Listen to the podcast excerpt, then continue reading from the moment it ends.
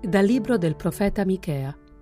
Pasci il tuo popolo con la tua verga, il gregge della tua eredità, che sta solitario nella foresta tra fertili campagne. Pascolino in Basan e in Galaad, come nei tempi antichi, come quando sei uscito dalla terra d'Egitto, mostraci cose prodigiose.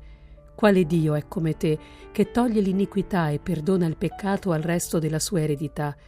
Egli non serba per sempre la sua ira, ma si compiace di manifestare il suo amore.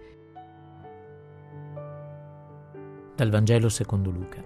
In quel tempo si avvicinavano a Gesù tutti i pubblicani e i peccatori per ascoltarlo. I farisei e gli scribi mormoravano dicendo Costui accoglie i peccatori e mangia con loro. Ed egli disse loro questa parabola.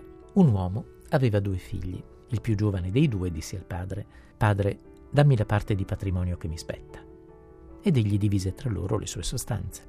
Pochi giorni dopo il figlio più giovane, raccolte tutte le sue cose, partì per un paese lontano e là sperperò il suo patrimonio vivendo in modo dissoluto. Quando ebbe speso tutto, sopraggiunse in quel paese una grande carestia ed egli cominciò a trovarsi nel bisogno. Allora andò a mettersi al servizio di uno degli abitanti di quella regione che lo mandò nei suoi campi a pascolare i porci. Avrebbe voluto saziarsi con le carrube di cui si nutrivano i porci, ma nessuno gli dava nulla. Allora ritornò in sé e disse quanti salariati di mio padre hanno pane in abbondanza e io qui muoio di fame. Mi alzerò, andrò da mio padre e gli dirò Padre, ho peccato verso il cielo e davanti a te. Non sono più degno di essere chiamato tuo figlio. Trattami come uno dei tuoi salariati. Si alzò e tornò da suo padre. Quando era ancora lontano, suo padre lo vide, ebbe compassione, gli corse incontro, gli si gettò al collo e lo baciò. Il figlio gli disse, Padre, ho peccato verso il cielo e davanti a te, non sono più degno di essere chiamato tuo figlio. Ma il padre disse ai servi, Presto, portate qui il vestito più bello e fateglielo indossare, mettetegli l'anello al dito, i sandali ai piedi, Prendete il vitello grasso, ammazzatelo, mangiamo e facciamo festa, perché questo mio figlio era morto ed è tornato in vita, era perduto ed è stato ritrovato. E cominciarono a far festa. Il figlio maggiore si trovava nei campi. Al ritorno, quando fu vicino a casa, udì la musica e le danze. Chiamò uno dei servi e gli domandò che cosa fosse tutto questo.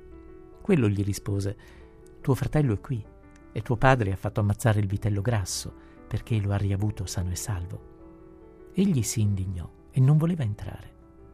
Suo padre allora uscì a supplicarlo, ma egli rispose a suo padre, Ecco, io ti servo da tanti anni e non ho mai disobbedito a un tuo comando, e tu non mi hai mai dato un capretto per far festa con i miei amici. Ma ora che è tornato questo tuo figlio, il quale ha divorato le tue sostanze con le prostitute, per lui hai ammazzato il vitello grasso. Gli rispose il padre, Figlio, tu sei sempre con me e tutto ciò che è mio è tuo.